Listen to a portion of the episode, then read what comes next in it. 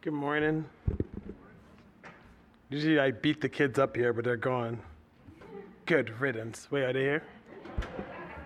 Uh, someone really got pained by that one. It was just a joke. But I'm sorry, children who are not here but those are watching online. All right, this week we're jumping back into this Advent series. So this year for Advent, we're talking about just this idea of to break it down simply of what Jesus brings. Now, some of us grew up in churches where Advent was a regular thing, you know, leading up to Christmas. But there's also a lot of us who grew up in churches that Advent was just something that we thought the high church people did. You know, it was just it wasn't part of our, our normal worship experience. What Advent is simply said is that it's the four Sundays before Christmas. It's a time of year where the, the universal church, you know, so this isn't a, a Catholic, Protestant, Orthodox, right? The universal church, everyone who believes to Jesus, gathers to wait in expectation and celebration for Christ coming into the world. It's what the Old Testament prophets called Emmanuel, God with us. The idea that heaven is coming down to earth, that he who is clothed in radiance takes on skin and, and flesh and blood and moves into our neighborhood.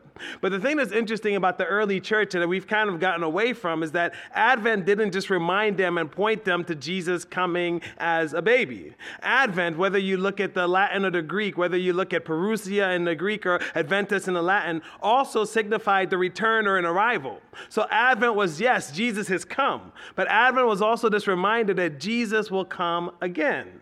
Jesus will come again. And, and what's interesting is Bernard of Clairvaux, who's regarded as one of the, the greatest preachers of all time, looked at this whole Advent thing, and what he said is that when Christ comes as a baby, he comes in the flesh. When Christ comes again in a second, he comes uh, in glory. But he says the, the work of this in between is that Christ comes three times. And this third time, he has come as a baby, which is what we celebrate. We look forward to him coming again. But now Christ comes in our hearts. So we celebrate Advent, and to kind of flesh it out for us, we've kind of always held on to these four themes of hope, peace, joy, and love. So this year, when we say we're focused on peace or we're talking about peace like this Sunday, the question is going to be what does Jesus bring? How does Jesus bring peace into our world? And then the challenge for all of us as we leave is going to be how does Jesus bring peace through me to my world? Last week, our brother Cesar shared that when we think about hope that Jesus brings, we must be reminded that it's an invitation, it's a gift, it's communal. This isn't something that we do on our own, but it's something that God invites us into, it's something that God gives to us, and it's something that God expects us to hold on to, not just individually, but as a community. And, so when we think about hope, that's how we go forward. So, this morning, the challenge is going to be when we think about peace and the peace that Christ brings. Again, we're looking at Advent, uh, I was going to say simultaneously, but it's really three different ways. We're looking at the peace that Christ brings coming as a child, radiance taken on skin. The peace that Christ brings, yes, when he comes in eternity and he comes in glory, but what is the peace that Christ is bringing today? What is the peace that Christ is asking to be invited into your heart? And how is that peace being gifted to your world around you? If you have your Bible, please turn with me to Ephesians chapter 2. I'll be reading verses 11 to 22. Ephesians 2, 11 to 22. Starting at verse 11, we'll also have it up front for you. Therefore, remember that formerly you are who are Gentiles by birth and called uncircumcised by those who call themselves the circumcision, which is done in the body by human hands. Remember that at that time you were separate from Christ, excluded from the citizenship in Israel, and foreigners to the covenants of promise, without hope and without God in the world. But now in Christ Jesus, you who were once far away have been brought near by the blood of Christ. For he himself is our peace who has made the two groups one and has destroyed the barrier dividing the wall of hostility by setting aside in his flesh the law with its commands and regulations. His purpose was to create in himself one new humanity out of the two, thus making peace, and in one body to reconcile both of them to God through the cross, by which he put to death their hostility. He came and preached peace to you who are far away and peace to those who are near. For through him we both have access to the Father by one Spirit. Consequently, you are no longer foreigners and strangers, but fellow citizens with God's people and also members of God's household. Built on the foundation of the apostles and the prophets, with Christ Jesus himself as the chief cornerstone. In him, the whole building is joined together and rises to become a holy temple in the Lord. And in him, you too are being built together to become a dwelling in which God lives by his Spirit. Let's pray. Our Father God, we thank you so much that this morning we celebrate our Jesus, our King, our Messiah, our Savior, the God of our peace. Lord Jesus Christ, we thank you for the peace that you bring. That you left heaven to come to earth. That you left radiance to take on skin and to become flesh and, and blood and dwell among us and move into our neighborhood. Lord Jesus, we thank you that in living, you taught us how to live and please God. In teaching, you promised peace. Not just reconciliation with God, but also reconciliation with our world, reconciliation with one another, reconciliation even in ourselves with peace. So, Lord, we thank you now that you who bring peace has called us to peace, and that the peace that you give us is not to be only held, is not to be hold, uh, held individually, but is to be shared with our world in every loving act, in every loving word, in all our days. In your holy and precious name. Amen. The book of Ephesians is very interesting because um, N.T. Wright calls it the, the London sky. I don't know if you've ever been to London. The London sky is this really, really big Ferris wheel. Think Ferris wheel except on steroids, right? It's about 440 feet in the air. I saw it I said, I'm good down here, right? It's really, really high up there. And each, uh, I guess they call it capsules, is big enough that like it has like 32 people can, can, can sit in it and, and it takes you about a half hour to go around. And I'm told it's very beautiful. I just trust the pictures pictures, right? I'm told it's very beautiful, but from up there you can see central London. You know, you see the old historic buildings, you see the palaces, and you see like uh, Big Ben, the original Big Ben, not the Roethlisberger guy. Like you see the Big Ben, you see Parliament, you see all these things. I'm told it's very, very beautiful. Again, when I was in London, I said hi to the sky and I was okay down on the floor, right? But what's interesting about the sky is when you're up there, again, I've only seen pictures, but the theory is that when you're up there, you not only see the whole city, but you see how it all fits together. And so N.T. Wright says, when you think about the book of Ephesians, right, think of it as the London sky. Because when you go up and you read through Ephesians, and it might take you a half hour to read through the whole book, right? But when you look at the, the, the, the, the book of Ephesians, you'll see that it gives you, just like the London sky gives you a bird's eye view of London, you'll see that Ephesians gives you a bird's eye view and highlights early Christian thought. You'll find thoughts about God, about Jesus, about the church, about salvation, about spiritual warfare, about what it means to be community, about the implications, all of this housed in our faith. You may see the familiar, but you might see it from a new view, and you'll see it as how it all fits in. And this is important because when the church starts, it starts at Pentecost. And at Pentecost, Peter is filled with the Holy Spirit and gives this message. And the message was shalom. The message was shalom. The message was peace. But the message was the gospel, the whole story of Jesus. And in this message, Peter wanted the people to know that God's doing new things in the world. God's doing new things in you. God's doing new things now. God's salvation isn't though just for you, it's also for the world. So when you know the story of Jesus, you know that Jesus left heaven to come to earth. That's not just for Israel, it's for the world. Jesus taught us how to live and love and please God. That's not just for Israel, that's for the world. Jesus died for the world. Jesus was raised for the world. Jesus sent us out for the world. Jesus will come back for the world. And so this message that goes out in Pentecost, and again, if you go back to Acts chapter 2 and you just read all the different places that the Jews who had gathered on Pentecost were from, you'll see that God had presence already in ancient Mesopotamia, yes, but as far as China and North Africa, all over the known world, that God had people who were a holy remnant, and that's who was taking this message to the world.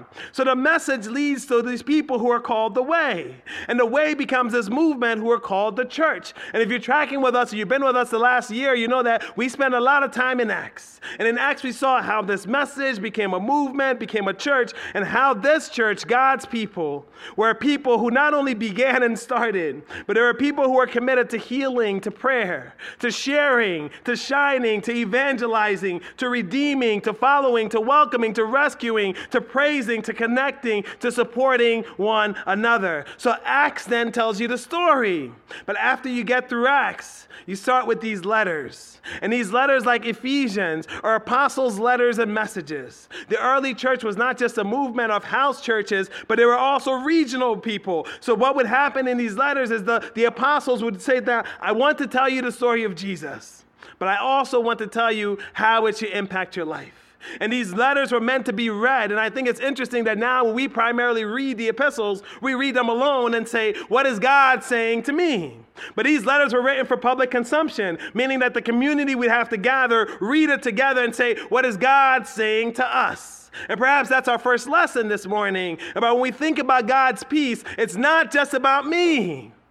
It's not just about how I understand what God is saying. It's not just about what God has to say to me. Because here's the news flash God cares about you, God loves you, but God's plan is not just you, it's the world.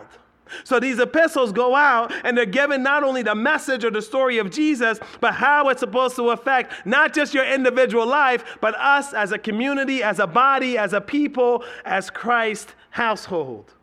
So when Paul writes Ephesians, he's not just giving us a bird's eye view of early Christian thought, he's actually in prison for his faith.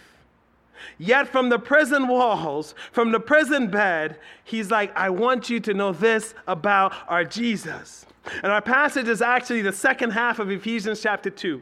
Now, I know Bible chapters don't have, you know, competitions. But if they did, you know, if you had like, a, we're, we're Anabaptists, so we don't kill, right? But if you had like a battle to the death of chapters of the Bible, I would wager, I don't even bet, I don't gamble. But if you gamble, just go with me, imagination this morning. But if you were to gamble and bet to say which is one of the most important chapters in all the Bible, I would venture to say that Ephesians chapter 2 will go very far. And the reason it goes very far is because Paul tells not only the story of Jesus, not only how it affects the world, but Paul tells the story of Jesus by summarizing the human condition by telling us what we're saved from, who is the one who saves us, and why. He starts off in the first three verses and saying that left to ourselves, we go in the wrong way and think that's right. I think that's so important because this message he wrote thousands of years ago is still true today. And it doesn't mean that, oh, we're inherently evil, but it does mean that left to yourself, you cannot be saved. Left to yourself, you cannot you cannot please God. And what Paul actually talks about is that left to ourselves, we go in the wrong way. Remember, we talked about shuv and this idea uh, uh, of not only repentance, but turning. We're reminded that, yes, we got to turn the car around. But what Paul starts off in saying in Ephesians 2 is that, like, not only are you going the wrong way, you're intentionally going the wrong way. But what makes it even harder is you think that wrong way is right. And Paul attacks this idea that our deep desires, that the desires of our heart, our mind, our body are automatically from God. And this is hard for us in our Western context, right? Because I keep saying this. We are basically children or grandchildren of the Enlightenment. We have taken the human and the person and put them in the center of the universe. And we are now worshiping ourselves. So we live in a culture and a society where what I think matters more than what we think. That what God has to say to me matters more than what God has to say to us. We live in a society and a culture where it's like, if I think this or if this is how I am, it matters more than who God is calling me to be. That's the culture we're in. And I find it interesting that that's the same culture the Ephesian church was in. That not much has changed, even though now we have technology or, or we're so much smarter than we used to be, that we're still in the same decision. We're still in the same situation where we have so centered ourselves that we have become our own gods, that we have become our own lords, that we have become the basis of all truth, that what I say matters more than what God says. And Paul actually adds something else to it. He says, Not only are we going the wrong way, but we're intentionally doing it and thinking it's right. Not only are we going the wrong way and, and intentionally doing it and thinking it's right, but we think that our deep desires are naturally and automatically from God. If I really feel this way, it must be from God. Paul says, No, no. Because our present age isn't just the world is not as it should be, but our present age has a devil that's actually taking what you think is natural thoughts and making them okay. I want to pause here for a second because I feel like a lot of ways I'm both a child of Africa and a child of the West. And I want to talk about spirituality a little bit because I think we have both extremes. And I think being a child of both, you see both extremes. And being a child of both, I do both extremes. In Africa, we spiritualize everything. I wake up in the morning, I'm ready to go to work. I start my car, right? And there's no gas in the car. The devil did it. The devil did it. The devil's making my car not work this morning. Now, you might come to me and be like, Did you put gas in your car? And I'm like, No, no, no. The devil's trying to hold me down. We over spiritualize everything. But then when we come to the West, we under spiritualize everything. We might know cognitively there's a spirit world. We might know cognitively that there's a devil who wants to, to destroy you like a roaring lion. We might know cognitively there's spiritual warfare that's going on, but we don't see it. We want to explain everything away. So you have one extreme where everything's the devil.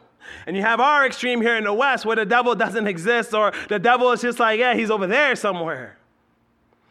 But what Paul is saying is that when you're going the wrong way, when you're making the base of your existence just what you think and that matters most than what the community thinks, and it matters more than what God says, if who you are and your identity is more about yourself than, than who God says you are called to be, remember there's more in our scriptures that says deny yourself than there is that says be your best self. The devil says, Be your best self. Jesus says, Deny yourself and follow me. Take up your cross and follow me. So, as we're going through this, this present age is led by the devil. Paul paints this picture of not only darkness, but of death and separation from God.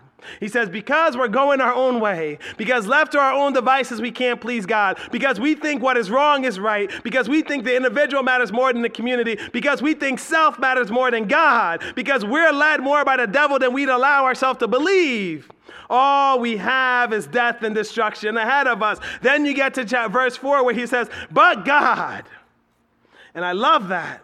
The NIV kind of steals it a little bit because instead of saying, but God, they said, but because of his great love with which he loved us, God. And I think that translation is a little bit missing because the but God stands out. Because what Paul is trying to communicate to his people is that this is what we were, this is what we have to look forward to, but God. And I love that because that's the sermon right there. No matter what you're facing this morning, but God.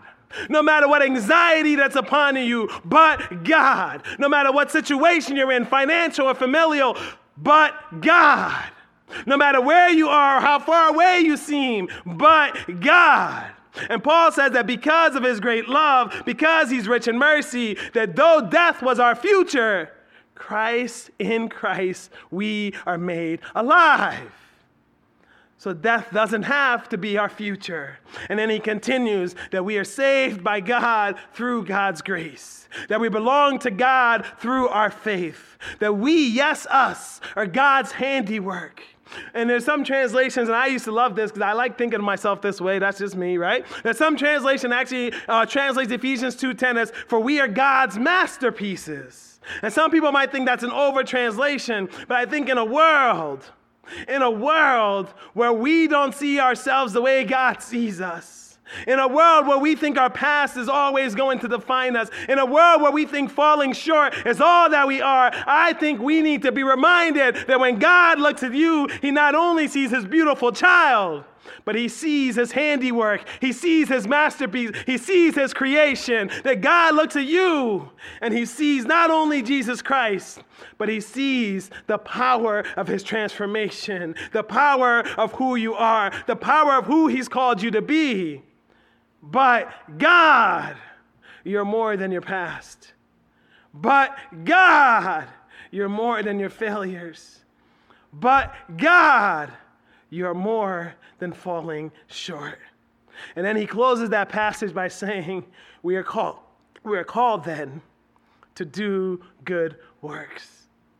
A lot of people pause here and they make it a competition. I, we love to do this. We make it a competition. It's like, but Paul says it's not about works.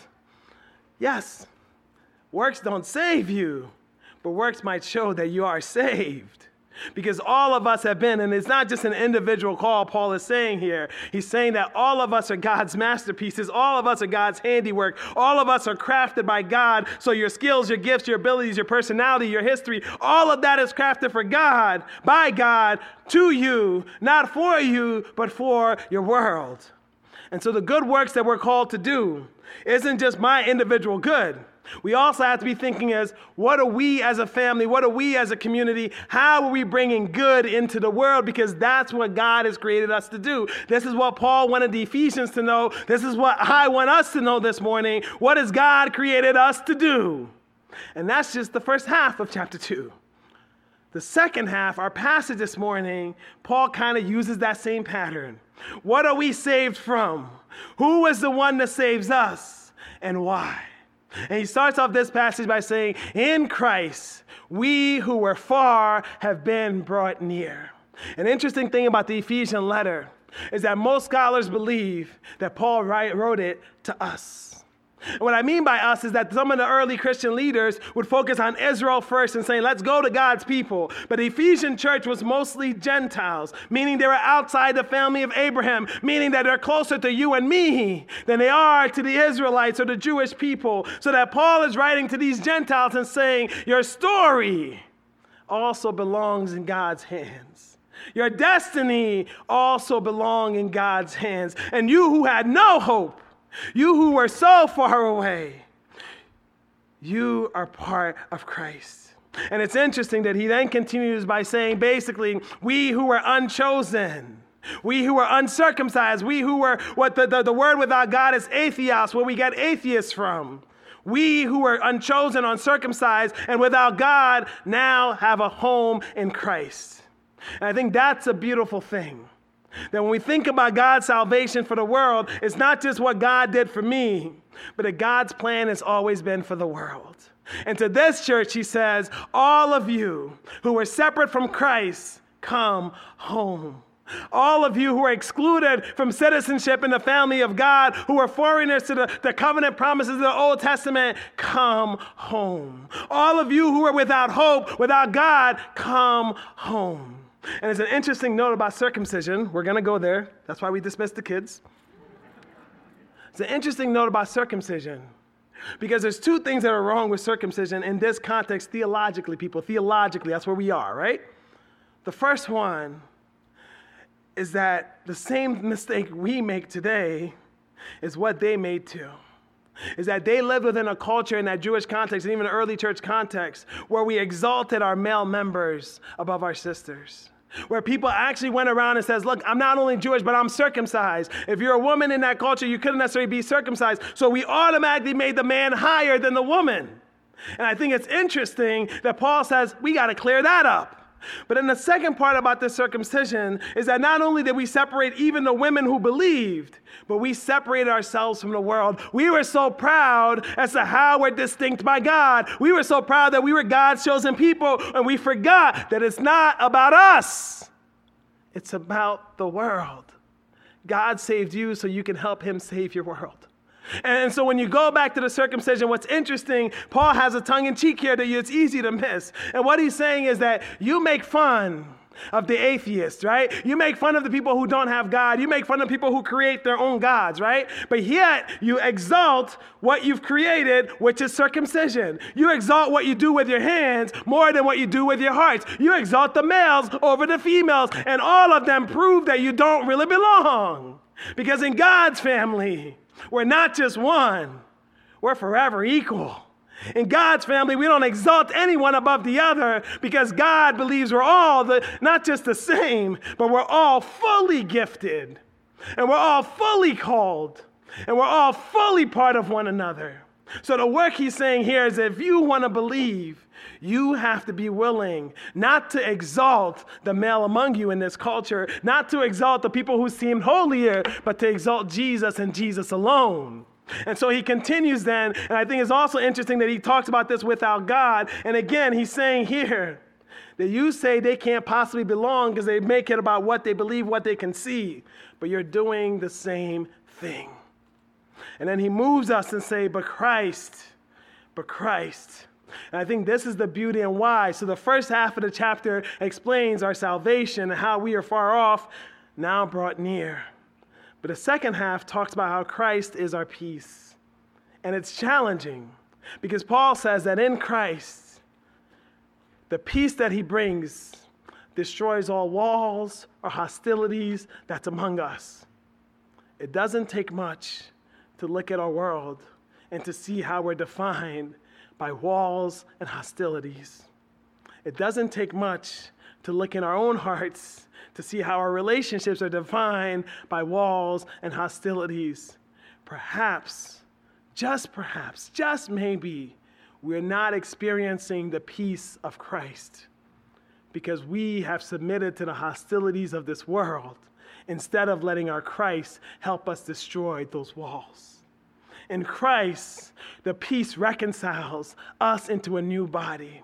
N.T. Wright talks about the, the St. Lawrence River and, and how when it's this big, big river and it, it combines with another river. And it, it's interesting because what he's saying, what's fascinating to me is that the river by the house where he lived in Ottawa was about a mile deep, a mile long, and, and it seemed really, really big until they got to the St. Lawrence River. And he says what's interesting is that when the river comes into the St. Lawrence, it just becomes the St. Lawrence River. And I thought about that because I live by the Susquehanna River. And I see these little things that come into the Susquehanna River, and I don't think of them as the Susquehanna River. I don't even like the Susquehanna River. That's just me, right? It looks a little too dirty. That's just me. But the point he's making is that the bigger one not only comes into the, the smaller one, but it's not a swallowing up, but a new river that emerges. And we miss the significance of this because what Paul is saying is that you are always thought of as outsiders. You have always thought of as not belonging to Israel, not belonging to God. You have always been foreigners and strangers. But praise God that in this new humanity, you're not strangers, you're not foreigners, you're God's children, you're citizens of heaven, you belong together. So Christ's peace not only destroys the hostilities, but it says all these things our world uses to keep us apart. Christ brings us together as one. Christ, our peace, gives us access to God by the Holy Spirit. Christ, our peace, makes us citizens in God's family. And I love how he describes this citizenship. He says there's four things here. One, we're built on the foundation of the apostles. This is why we come back to the scriptures. This is why we come back to the early church. This is why we come back to what God has said, what God has revealed. Because that is what we are built on. That's part of the foundation. So we live in a society and culture where it starts off with, I think, therefore I am. What God calls us to say is, I have acted, I have revealed, I have shown who I am. Are you willing to submit to that? And that's the tension of where we are. I think, therefore I am. I make my own decisions, and maybe I'll find scripture to fit in. Or if this is what God has revealed, am I willing to come under that? So you continue, then he says, Yeah, we're built on this foundation of God's story and how, it imply, how, how it's uh, implemented on us. But Jesus is the cornerstone. Jesus is the one who holds us together. I remember years ago, I think it was before I was on staff, the first time I heard Pastor Woody says, Sometimes I come up here, I look at our congregation, I said, Only Jesus can hold us together. And I was like, Man, that just sounds beautiful. That sounds great. Only Jesus can. But then he says, Sometimes I come up and I say, Oh my goodness, only Jesus can hold us together. And I was like, Ah, that's what he's saying. The point of the cornerstone is not just that it's how the building rests and rests together. The point of the cornerstone isn't just Jesus at the center, which is all important. The point of the cornerstone is that every single rock, every single person has a place in God's family, but Jesus is the one who makes us at home. Jesus is the one who holds us all together. And then Paul says something that I think is very, very important, but also very, very beautiful he has first spent the whole chapter saying, You think you're Jewish, and that's what makes you God's people. That's not it. That's not important. And if that wasn't important enough, he goes after the temple. And you have to understand that the temple wasn't just a place that they worshiped, right? The temple was the crux of everything. The closest thing I could come up with the temple is what the black church used to be 50, 60 years ago. It was the theological center, yes, but it was also the political center. It was also the economical center. It was also the social center. Everything that we were in this country was found in the black church because that's the only place we felt that we can be ourselves. That's the only place we felt that we can be loved and accepted, that we had a God who actually sees sees us. And that's closer to the Jewish understanding of temple. So when Jesus comes in, he says, Listen, you think the temple's important because that's where God rests and that's where heaven and earth meet. But I'm telling you, I'm greater than the temple. because I am where heaven and earth meet. And so, what Paul says now is that you think the temple is important, and because you're outsiders, you might never be let in. Let me give you some news. And what is the news? But we are now built to be God's temple. And that sounds beautiful. That sounds amazing until you realize it also comes with responsibility, meaning that when God looks at us, when the world looks at us, God says, You are where heaven and earth meet. You are who represent me to the world. You are who represents the political concerns, the theological concerns, the social concerns, the financial concerns, everything that the world needs. You have to be my representative and you have to be my advocate. You have to be the place where I meet and touch them. If the world doesn't know God's love, it's more our fault than God's fault. If the world doesn't know that they belong, it's more our fault than God's fault. Because we have been created to be God's temple. We have been built up to be the place where God dwells. So as we think about peace, and we think about this peace that Jesus brings, I want us to be reminded that this peace isn't just the absence of conflict or the absence of war or the absence of turbulence, or for some of us, if we're real, the 10 minutes a day, we have the absence of anxiety. But the peace is what the Old Testament people called shalom. And what the New Testament people call Irene, right? Which means Irene, but for some reason, every time I say it, it makes call, like that Come on Eileen song plays in my head. You're welcome, take that with you. But this idea of God's peace isn't just so you can be free for you, is that Christ has come that we who were once far can be made brought near. That Christ has come, that this world which was destined to darkness can now know the light. That Christ has come, that this world which was destined to death and separation from God can now be raised up in new life. That we can have peace with God, peace with world, peace with one another, peace with ourselves. And so the work of God's peace is that it's unity to all things in heaven and on earth under Christ. So if Jesus Christ destroys walls and hostilities, the peace of God is what inspires us, what motivates us, what empowers us to break down the walls and hostilities that we see. And the joy of this is that we don't have to do it by ourselves. There's a lot of big problems, there's a lot of big hostilities. You don't have to solve them by yourselves, but you get to work with them with your God, with your church, together as one. Peace is this idea of ethnos, right? Finding the true ethos. I, I had too much fun with that one. Ethnos is this Greek idea of every nation, every tribe, every tongue, every language. And so, what Paul is saying is that you have been so defined by what you look like, by what language you speak, by your socioeconomic status, by, by where you fit in, and by the world's definition, whether it's education or money, whether it's your citizenship, your passport, or, or, or your experiences that you've had. You've been so defined by your ethnos. But what is your true ethos? And in, in Ephesians 1:10, he says, God has promised to unite all things under, in heaven and on earth under Christ. So our true ethos is not losing our identity. It's not blending together as one and saying we're all colorblind, right? But it's saying that my story fits into God's story, that my people fits in with God's people, that my language is the language that the God of the world speaks also, that our differences are not meant to divide us, but that God sees it as the true beauty of his creation. Our ethnos is not meant to be our God. I love that I'm black. I love even more that I'm Liberian. But that can never matter more than being a Christian. That can never matter more than following Jesus Christ.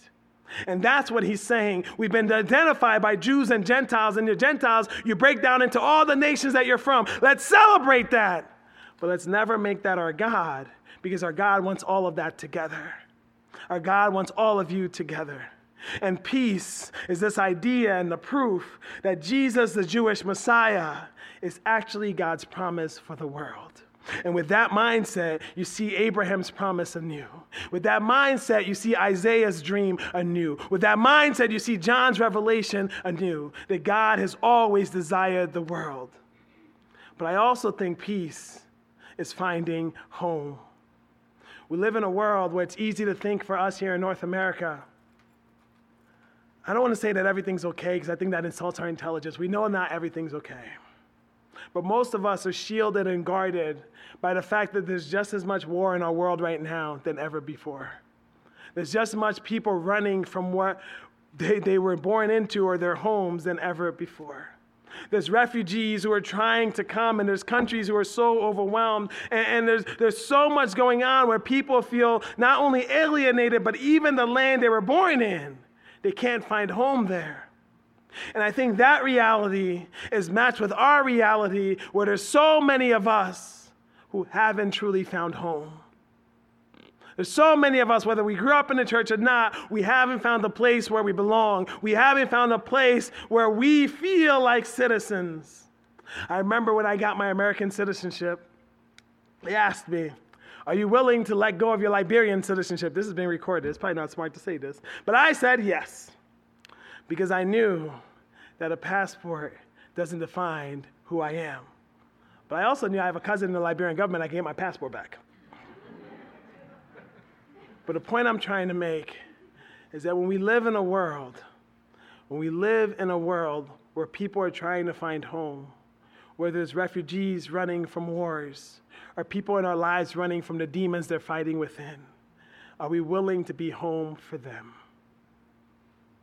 Are we willing to tell them they belong? Are we willing to say, in God's kingdom, there's a seat for you? And at the mansion in heaven, you don't have to wait for it because I have a seat at my table today. Peace is refugees finding home. Peace is us being the temple where God dwells. Peace is Christ being at home in us and through us. If you look at any survey of ourselves as Americans in this pandemic, you will find we're more anxious than ever.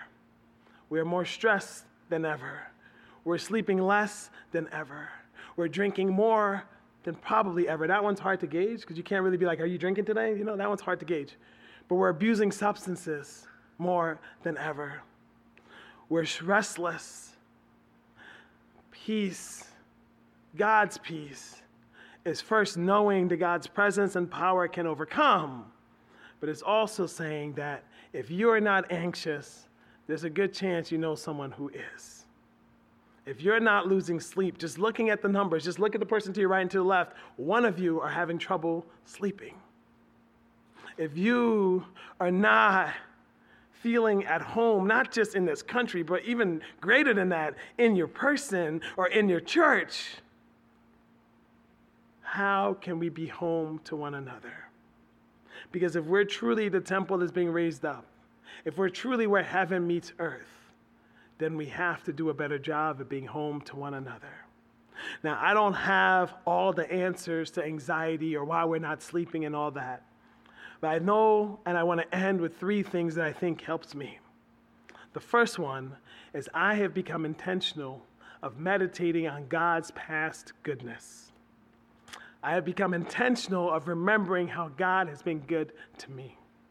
Because it's so hard.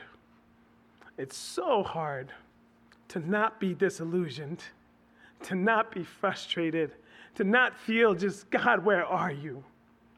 It's so hard to see everyone around you, not even everyone, but to see people suffer and struggle. It's so hard when their anxiety becomes your anxiety. So I think the one thing that I've learned, or the, one of the three things I want to give you, is be intentional about remembering God's goodness. For me, I'm always on my computer. So it's a list. You know, I think it's um, Kara Musser has a like. It seems to me like a million notebooks of thankfulness. Not all of us will be at that level, right? But all of us need something, something that you intentionally look at. So it's not just you make the. That's like church notes, right? You take notes in church and you never look at it. That's not what we're talking about. We're talking about a running list that you come back to to help you remember that God is not just with you, but God has worked in you, God has worked through you, God has been faithful to you. It can be praises, it can be anxieties, it can be everything, but put it on a piece of paper and come back to that paper or computer in my case and say, God, thank you for being good in the past. And hold on to that.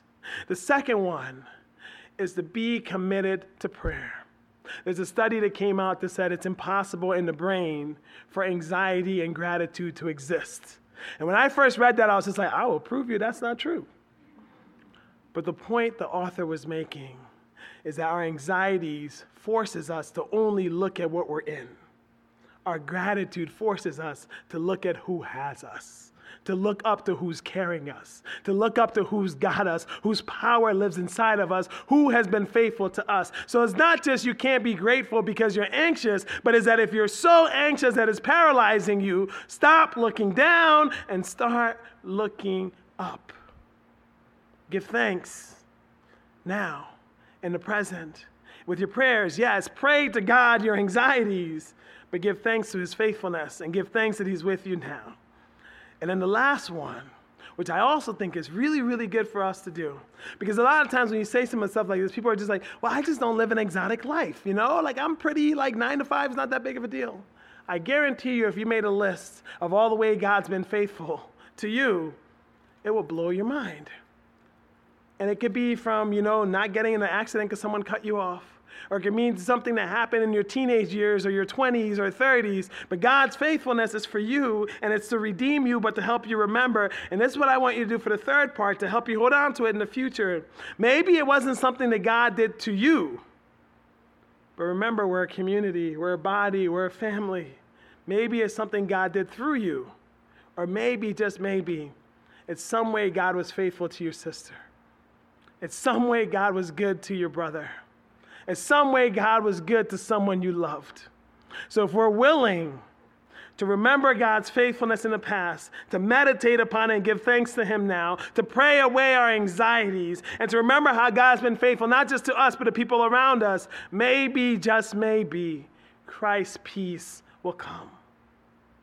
Christ's peace will dwell. Christ's peace will rest like to develop our worship team. We're going to close our service um, singing Away in the Manger. Um, at this time, I'd like to also invite any of the pastors in the room to come up. Uh, we'd love to pray for you for anything you've got going on. But we want to pray specifically, and as we sing this song, we want to pray specifically that the God of peace, who gives us peace, may rest in us so that we can not only know peace ourselves, but in a world that we live in, can know the peace of God through us as well. Let's stand and sing together.